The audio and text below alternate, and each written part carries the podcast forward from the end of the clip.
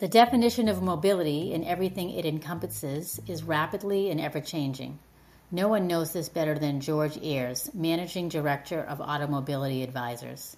George, a self described motorhead, was first drawn to the industry due to his love for all things on wheels, from motorcycles to performance cars. His varied experience in engineering, journalism, auto, marketing, and technology, working at major companies like Ford and Verizon, prepared him for the niche and invaluable role he now plays today at Automobility Advisors.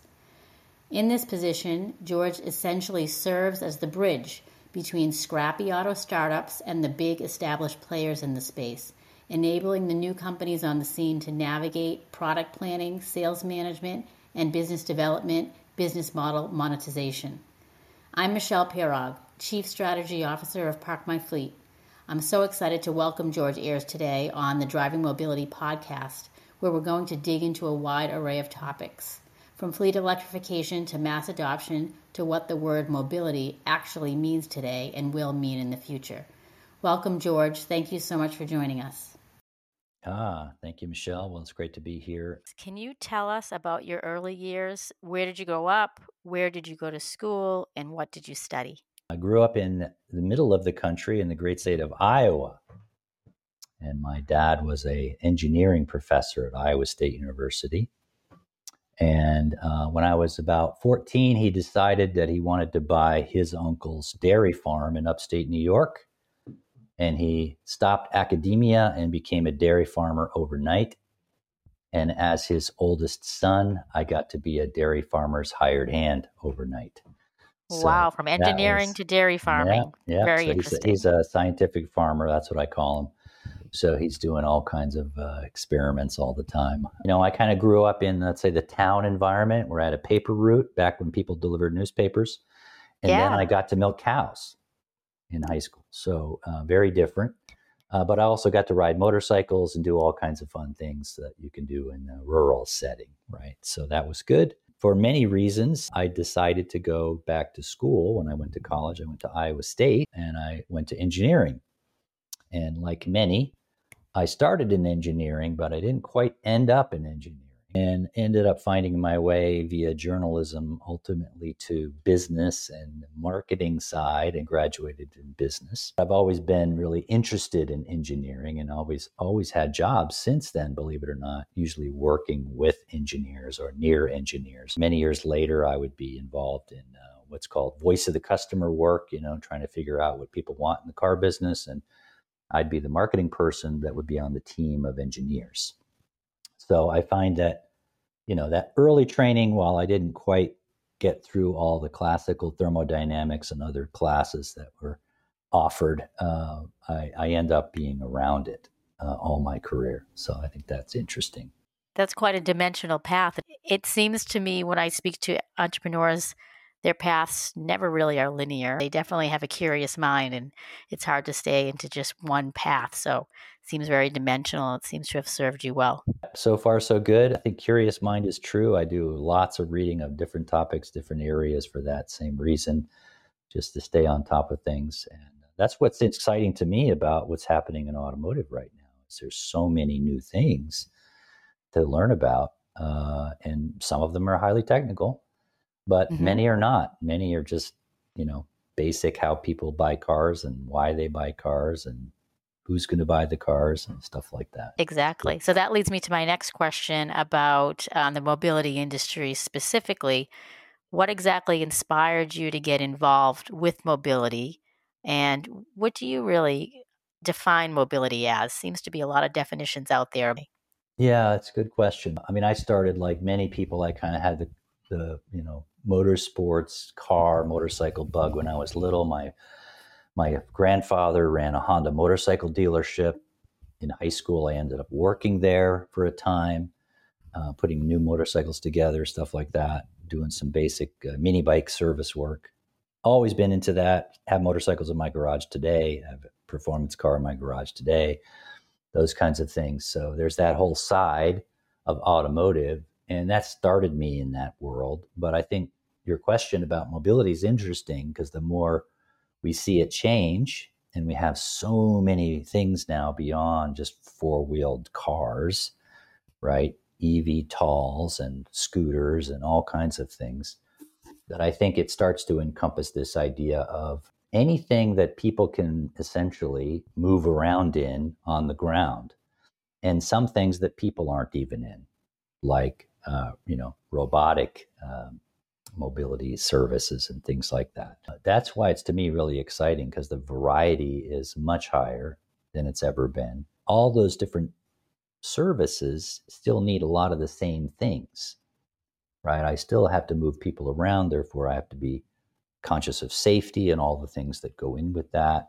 Um, you know how, how, how to do that with technology connected vehicle services all kinds of things is true in almost all categories now. It's so true. And mobility is so broad. It's one of those industries where I think of the saying from Socrates where he said, The more I learn, the less I know. It seems so true. It's just a it's just a exciting place to be, especially right now. Tell me a little bit about your company, um, Automobility Advisors, and what your role is there. Sure. Yeah. Thank you. Uh, so I kind of saw an opportunity a couple of years ago to leverage this experience I had with larger companies. Right, I worked in the automotive industry, uh, you know, itself deeply. Worked for Ford Motor Company for many years and Jaguar Cars for many years, and then I ended up working for technology companies like Verizon and IBM, focused on connected vehicles primarily. And I saw this opportunity a couple of years ago that there's so many innovative, smaller companies that are there for uh, improving that mobility experience, improving the automotive experience, bringing new innovative features. And they need some uh, assistance from time to time uh, where they uh, aren't so intimidated by the big company and all the issues around the big company and how the big company thinks and makes decisions and does purchasing and things like that. Big company needs innovation. Sometimes they can't do it themselves. They have to look outside the firm to do that. But they're hard to work with. They're slow. There's all kinds of issues, right? There's many, many people that are decision makers. And then there's the small startup that has a great idea. There's 10 people. There's no slowdown in decision making. They can make decisions fast, but it's intimidating for them to work with 100 people at a car company, including purchasing, including legal, including all these different groups, right? And I've worked in both. So I kind of stand between those two and I can help the startup understand how to navigate the car company or the tier one supplier or other similar company.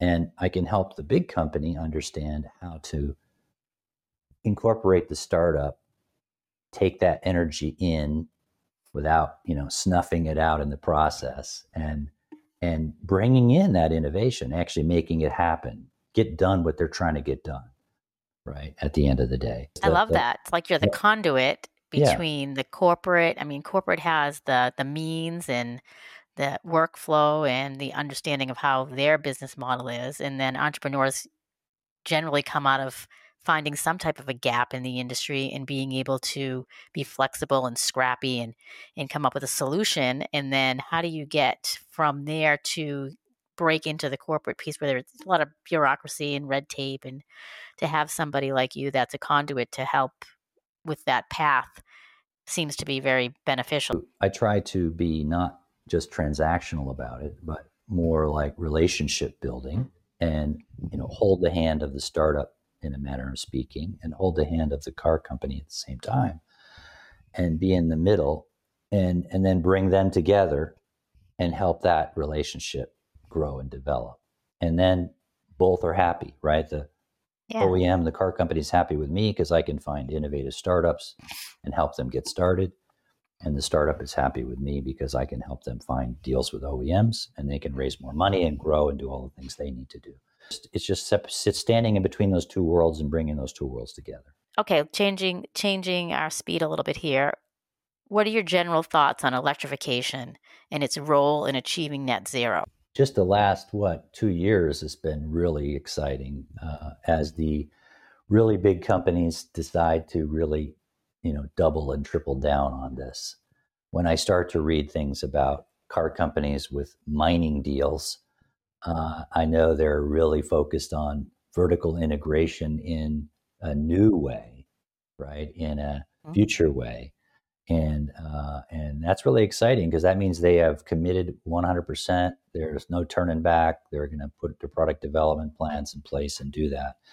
And as somebody who's been inside the car company before, you know, I know how long it takes to make a car, right? Three or four years is really fast.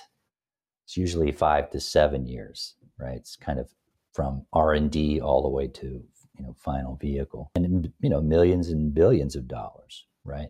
So they're making these big bets, and that means the world's turning that way, right? It's uh, it's almost like if you think about um, corollaries, like if you remember uh, early days of the internet. Uh, certainly, somebody my age remembers, probably not you, but Netscape and Marc Andreessen and all these guys learning how to do the internet, and Microsoft finally kind of thinking, okay, we're going to have to deal with the internet. Right? I remember that moment when they had to turn the ship. And your car companies have done that, right? They've turned the ship, and, and pretty much all of them. And some of it because the competitors, smaller new startups, in the EV space have dragged them there. But a lot of them because they see the why it's good in the long run, why it makes sense, why over time it's better for the planet, and why it lines up with their sustainability and, and other environmental goals. Uh, and so I think it's great to see this. I think we have a lot of things to still work out, right? Uh, where you know rare earth minerals come out of the ground and how they come out of the ground and things like that. But at the end of the day, uh, you know, uh, a world of quieter, even more powerful, believe it or not, you know, smoother uh, vehicles that are in this mobility space is probably a good thing. And uh, I think you know I'm interested in making it happen or being a small part of it. So uh, I think it's great. I couldn't agree more. It seems that the car companies that have done really well in the last couple of years, and, and really the last three or four years, there's been a lot of transition and talk of transition. Seems like the ones that have been adaptable um, and resourceful have have done really well.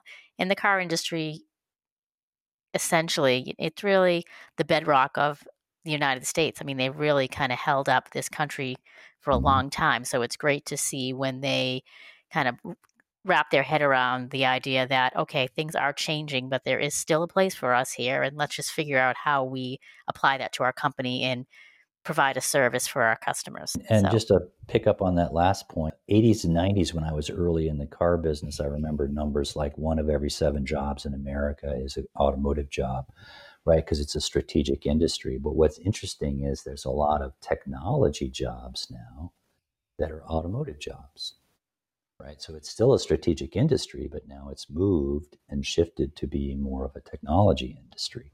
Absolutely, because our car is now just a computer on wheels yeah, and it's just yeah. becoming more and more connected. So we're going to see a lot more technology. When we talk about electrification, we often talk about the personally owned vehicles like the Teslas of the industry. How important is that aspect to achieving mass adoption as opposed to, you know, fleet electrification? Yeah, I think actually uh, in this case, we're going to see, uh, I think, as you may agree, a lot more fleet adoption than previous, let's say, um, situations, generations of vehicles. And some of it is the newness for customers. You know, we, are kind of past the people that try things first, and all those people have, have an EV already.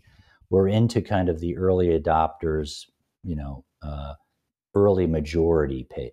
We're starting to get in that. Once we start to say five or six percent of our new car sales are EVs, now we're starting to, as Geoffrey Moore would say, cross the chasm.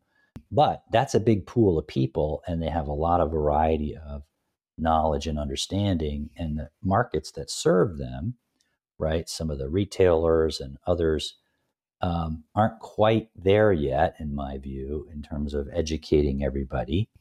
So it seems daunting to still many people who would be an early adopter, but aren't sure how to put a charging station in their garage or who I call. And the dealer may or may not be telling me about how to do it. And I didn't realize I have to pay extra for that. And Uh, what do you mean I pay more when I charge it at certain times of day than other times? And all these kinds of ideas. And how does it? How does this thing fit in my life? We kind of cross that major hurdle, right, of mileage and range, rather range. So 300 mile range, most people say, yep, okay, fine, just as good as a fuel vehicle. But then they start to dig in and do the research and figure out, okay, in my daily commute, when I go from A to B, is there a, is there a plug in my uh, workplace? You know, they start to figure all that other stuff out, which today they don't even worry about. I don't worry about finding a gas station, right? I don't worry about that. And so with EVs, they do worry about it. And they have to have knowledge and information, and people have to kind of hold their hand a little bit, and that's okay. So you contrast that retail kind of customer experience where they're finding it out themselves to a fleet, large fleet certainly that is, you know, organized to find out this kind of information that focuses on how to manage large pools of vehicles, how to deal with things like total cost of ownership over time and uh, buying cars and, and selling cars through auction and residual values and all these kinds of things. And the fleet is to me, uh, very, very organized to be good at ingesting large amounts of EVs and dealing with that and maintaining those and working with charge companies to put chargers in certain places for their customers and things like that. And I think we're going to see a lot more of that in the US. Of course, fleet penetration just generally is not as high as this in Europe and some other markets, right? Where there's a you know, there's kind of a, a, a culture almost, right? Uh, in some cases for fleet management. In the UK, where I lived for four years, everybody has a company car, or mm-hmm. almost everybody does. Part of your pay packet, they would say, has a company car.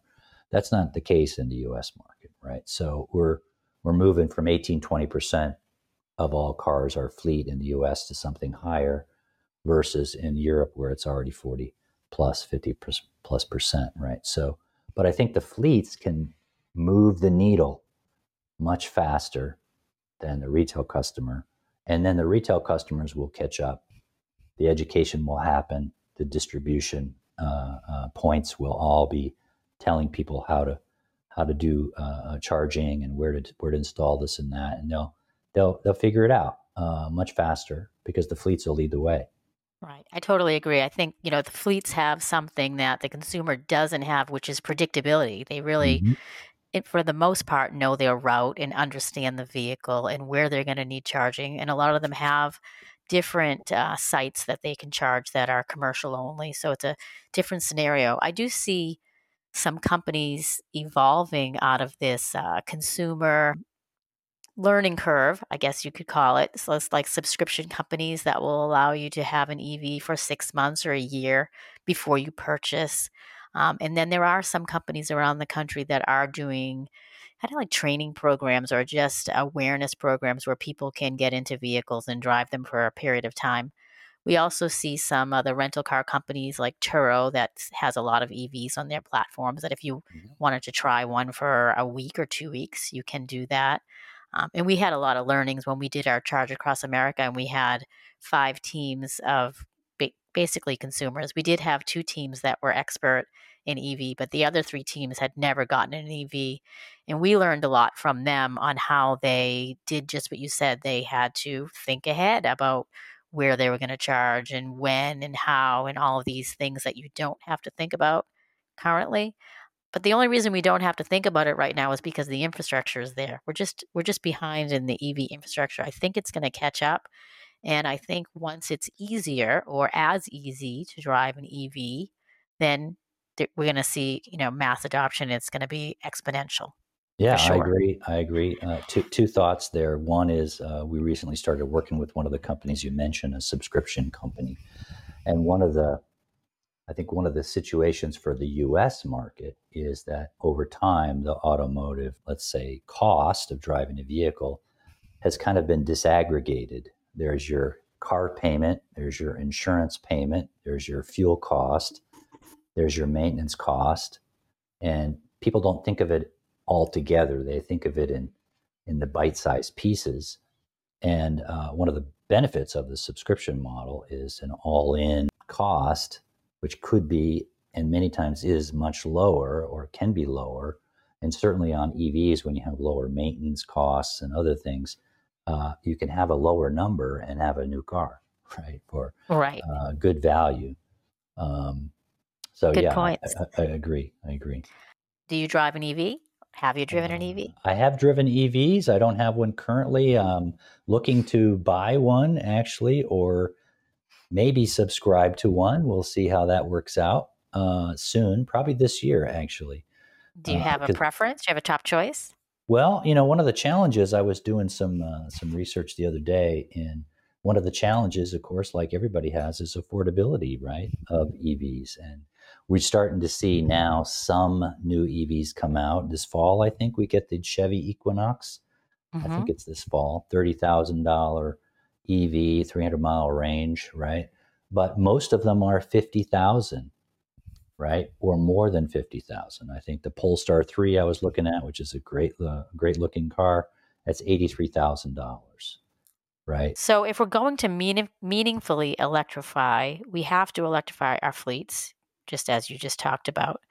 Can you please talk about um, how we can more quickly electrify our fleets, uh, the importance of that, and the challenges that it might take to achieve electrifying more fleets? Yeah, I think the uh, the first thing to remember is the fleets, in most cases, uh, as they start to do that, as they start to bring in EVs as their mix in their mix, uh, they have a mixed fleet that they have to deal with. They have a system that's going to have all types of vehicles, ICE vehicles, PHEV, BEV, and they have to deal with all those at the same time, right? So, how to help them uh, do that in a more efficient way, easier way, is going to really speed things up. So, for example, many fleets have fleet management systems, fleet management tools where they collect data on their vehicles so they know how a vehicle's driven, how long it's idling, for example, if it's an ICE vehicle, things like that, right? Where it is, just basic location, how to do it, stolen vehicle recovery if I need to, things like that. So they want to have that on all their vehicles, no matter what the powertrain is, whether it's an ICE vehicle or a BEV, uh, battery electric vehicle.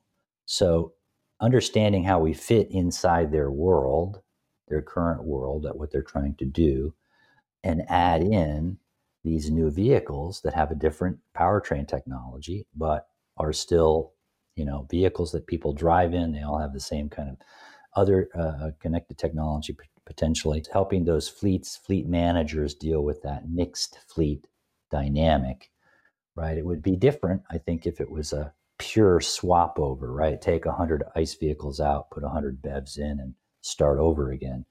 But there's really very few fleets that are going to do that. They're going to do it over time and they're going to have to deal with this problem. And so helping them understand their whole system, not just the EV side of the system, I think accelerates that because it, it makes them see the EV total cost of ownership that's lower that they're looking for. They can do it and accelerate it. But for the time being, they have to operate their ICE vehicles for another year or two. I mean, I, I read about some rental car companies that, that are holding on to vehicles longer right now because they can't get new cars, right? Because of the supply constraints and chip shortage and all that kind of stuff. So instead of turning them at 12 months, they're turning them at 24 months or 36 months. So Absolutely. now those cars. And I wonder how many are holding them because they are either unsure of if they want to replace it with an ICE vehicle or an EV, or if they're part of the um, part of the supply chain challenges that we've had, and they are waiting for EVs, so they're just holding on to ICE vehicles in the meantime. Yeah, I think there's a bunch of people that are looking at that, you know, as we said, crossing the chasm. They're looking at that and saying, are we on the other side of it yet or not? Once right, we're fully into the early majority, then they're going to go. Uh, and we're right on the cusp right now. There are many naysayers in the industry, especially groups involved with gas stations, truck stops, and convenience stores. What will it take to get them on board, or at least to get them to stop interfering with the transition? Historically, right, the uh, the carbon industry, let's call it the carbon industry, oil and gas or oil industry, invented the distribution, right? They invented gas stations to distribute their product and branded them such, right? Mobil stations, Exxon, et cetera, Standard Oil, all these different companies historically. So, so, and then those facilities all learned that, well, gas is actually just a commodity and we're going to sell other things, retail items and, right, 7 Elevens and all, all kinds of things like that. So, so there's a whole new world out there of retail distribution that they they they should be happy in theory if people stay there for 20 minutes instead of 5 minutes right and right or you could have someone like me who does i don't like to go to convenience stores at all and if i have an option of charging my car at home i'll probably never go to one. So i think it's going to be either or where you have people yeah, that are there yeah. longer or not at all. I, I, agree i agree. I think most ev uh, drivers learn pretty quickly to do this regular cycle right where they go to work, they come home and they charge it at home overnight. They never need to worry about fueling essentially because they just plug their car in every night, and that makes sense. From the the uh, uh, you know the convenience store point, the the distribution point, there are times when you want to stop. When you right. stop, it makes sense to top up, so you may stay only for a little bit. I think from the network point of view, it doesn't really necessarily matter that it's you know, gasoline or electrons at the end of the day. I, I read this morning uh, that, that Electrify America just made a deal with Travel Centers America, which is a you know place yeah. like that that's networked all over the country, and I see more and more of that. And they're hedging their bets, right? So they're going to have their gasoline pumps and their charge points, and it's all about attracting people to come and interact with their store. Well, it makes, makes a lot sense. of sense. So on that subject, then let's talk about EV chargers. How do you think we're doing with installing them, and how can we do better? Uh, I think there's a lot of issues uh, right now. I think the good news is, you know, we got some kind of uh, government rules and grants and incentives to go out and do more of that. I think uh, state by state, which is great. So we're encouraging everybody to do it. Uh, certainly, the types of chargers are improving rapidly because there's many, many providers now right? Level two, level three chargers, etc. I think there's still, you know, you've probably seen it. I've seen it. Chargers that are in the wrong place. They're behind the building where it's not so bright at 10 o'clock at night. And the charge cord is laying in a puddle because it's right. not put away right. So I don't want to use it because I'm worried about it. It's not in a place I want to be. You know, all kinds of things like that are still, I think, happening. Uh, every time I read that 25% of the chargers in America are not working or operational, uh, I never really believed that could be true. But if it's the case, one out of four chargers is not working right, that's a big problem.